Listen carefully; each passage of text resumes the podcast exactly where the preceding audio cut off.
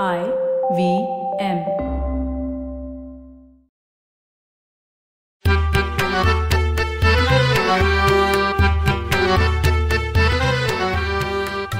नमस्कार मंडळी. मी डॉक्टर राजीव. आणि मी माणिक. आणि काही वर्षापूर्वी डॉक्टर श्रीराम लागोंनी देवाला रिटायर करा हा लेख लिहिला होता.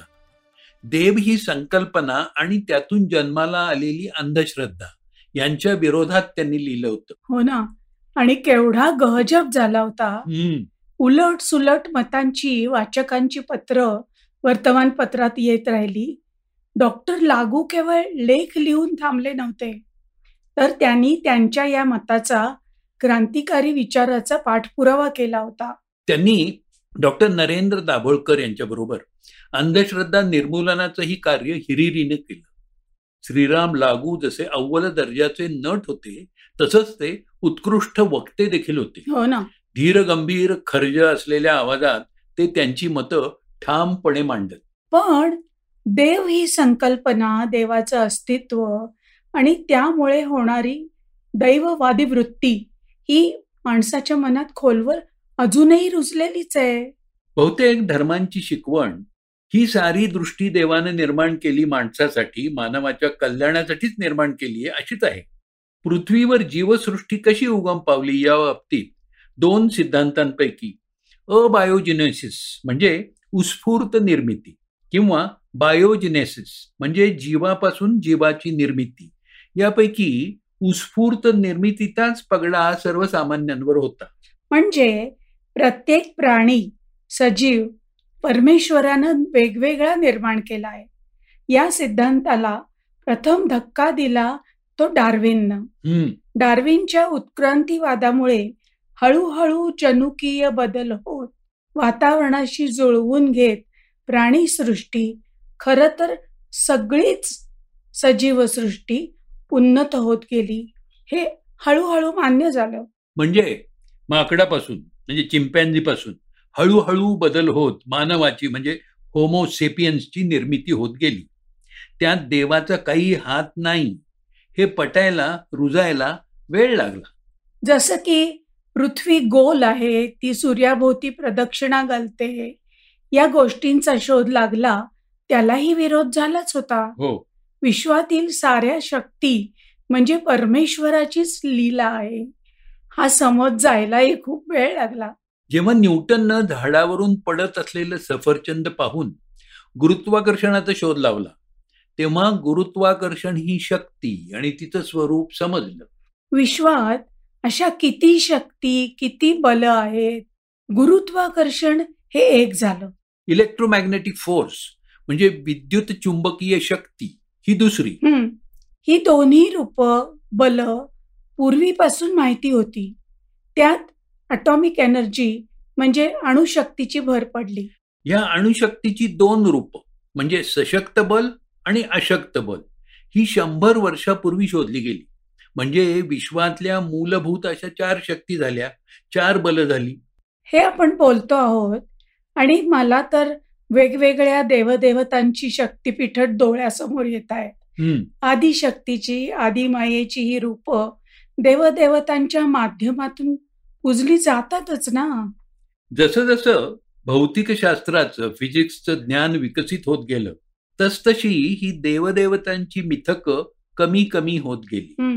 भौतिक शास्त्रज्ञांनी विश्वाची रचना आणि त्याचं स्वरूप याविषयी आयुष्यभर संशोधन करून विश्वाचं आकलन जगासमोर मांडलं. अणुकेंद्रातील घटकांना बांधून ठेवणारे सशक्त बल आणि किरणोत्सारातून कारणीभूत ठरणारे अशक्त बल ही विसाव्या शतकाच्या आरंभीच्या वीस वर्षात शोधण्यात आली. आणि ही चार बलं एका सिद्धांताद्वारे एकत्र गुंफता येतील का हे पाहण्यासाठी अनेक शास्त्रज्ञांनी प्रयत्नांची पराकाष्ठा केली. डॉक्टर अल्बर्ट आईन्स्टाईन यांचा सिद्धांत is equal to M C square हा सुद्धा याच दिशेचा प्रवास आहे. यात स्टीव्हन वाईनबर्ग यांचं योगदान अपूर्व आहे.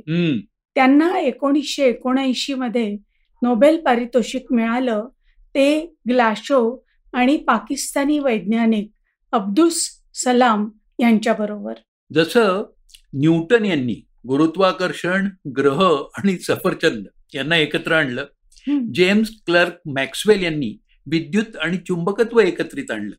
तसं वाइनबर्ग यांनी विद्युत चुंबकीय बल आणि अशक्त अणुबल यांना एकत्र आणलं.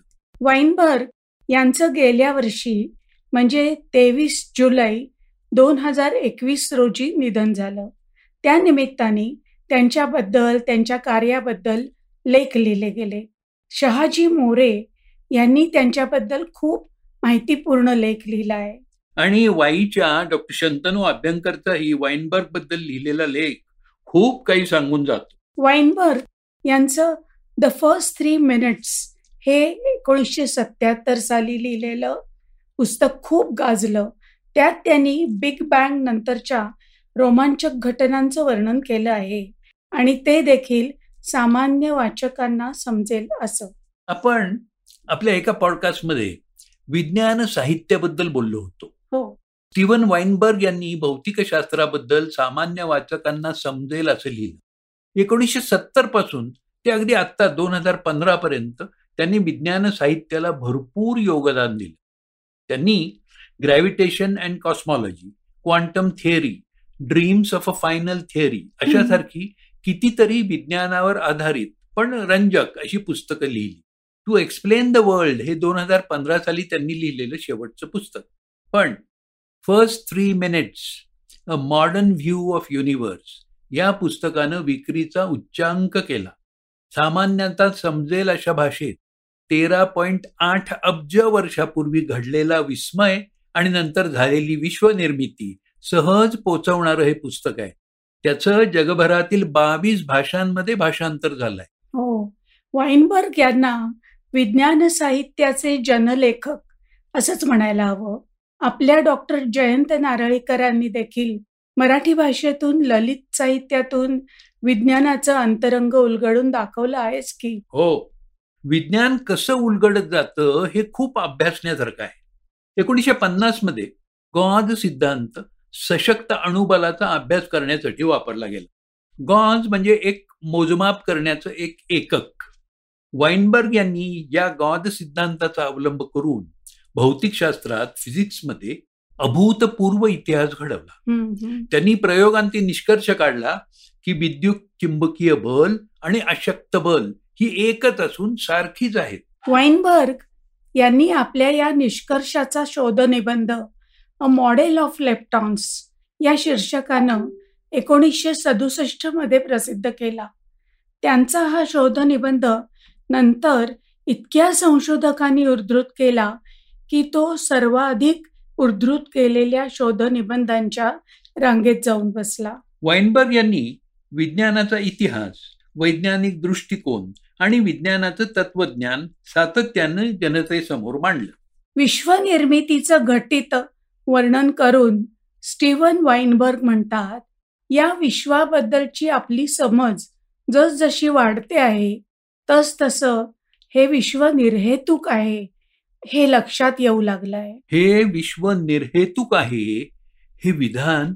किती धक्कादायक आणि क्रांतिकारी आहे. याच्या बरोबर उलट गृहितक सगळे लोक हजार वर्ष कवटाळून होते.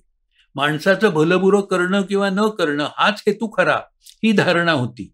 विश्व निर्माण करणारा आणि चालवणारा ही देव आहे अशी प्रचलित समजूत होती. जसं विश्वाचं अधिकाधिक यथास्थित ज्ञान झालं काही कोडी सुटली काही नवी लक्षात आली. तसं त्या निमित्ताने निर्मिकानं विश्वाची निर्मिती केली आहे.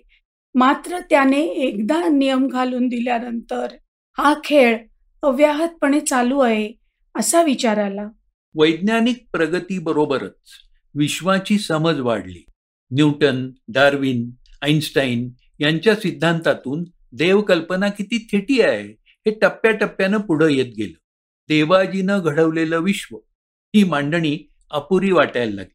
आईन्स्टाईननी प्रार्थनेला पावणारा आपलं बोट धरून आपल्याला चालवणारा असा देव नाकारला मात्र या विश्वालाच देवस्वरूप मानलं. तर स्टीफन हॉकिंगनी विश्वाचा प्रारंभ करून द्यायला देवाची गरज आहे का? मुळात विश्वाची सुरुवात म्हणता येईल असं काही असेल का? अशा शंका व्यक्त केल्या.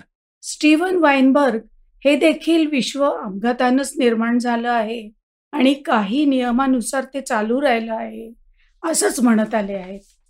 विश्वातल्या प्रत्येक घटितामागे त्याचा म्हणजे दैवी शक्तीचा काहीतरी हेतू किंवा संदेश असतो असं समजण्याचं कारण नाही असं वाईनबर्ग यांनी ठामपणाने मांडलं.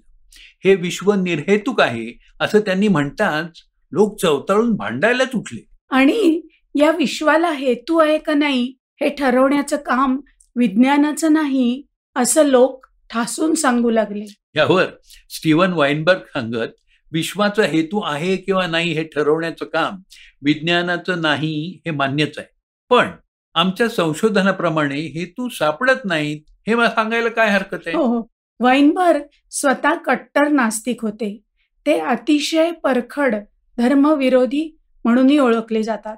धर्म आणि धर्माचा पगडा झुगारण्यासाठी विज्ञान आणि वैज्ञानिकांना जे जे करता येईल ते सर्व केलं पाहिजे.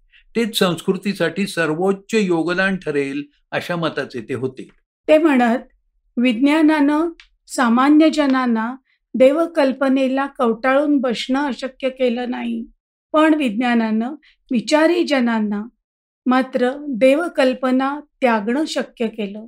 आपले विश्वाविषयीचे आकलन जसजसं वाढत जाईल तसतसं विश्व हे निर्हेतुक आहे हे लक्षात येतं. हे मत वाईनबर्ग ठामपणे मांडत. हम्म. विश्वाची निर्हेतुकता सांगणाऱ्या आणि भौतिक शास्त्राला नवी दिशा देणाऱ्या स्टीव्हन वाईनबर्ग यांना मानाचा मुजरा करत आज इथंच थांबूया ना. पुन्हा भेटूच मराठी खिडकीतून. मराठी खिडकीतून. तुम्हाला मराठी खिडकीतून हा आमचा पॉडकास्ट आवडला असेल तर तुम्ही आम्हाला जरूर फेसबुकवर सांगा आणि तुमच्या नातेवाईकांना मित्रमंडळींनाही जरूर ऐकायला सांगा. सांगाल ना?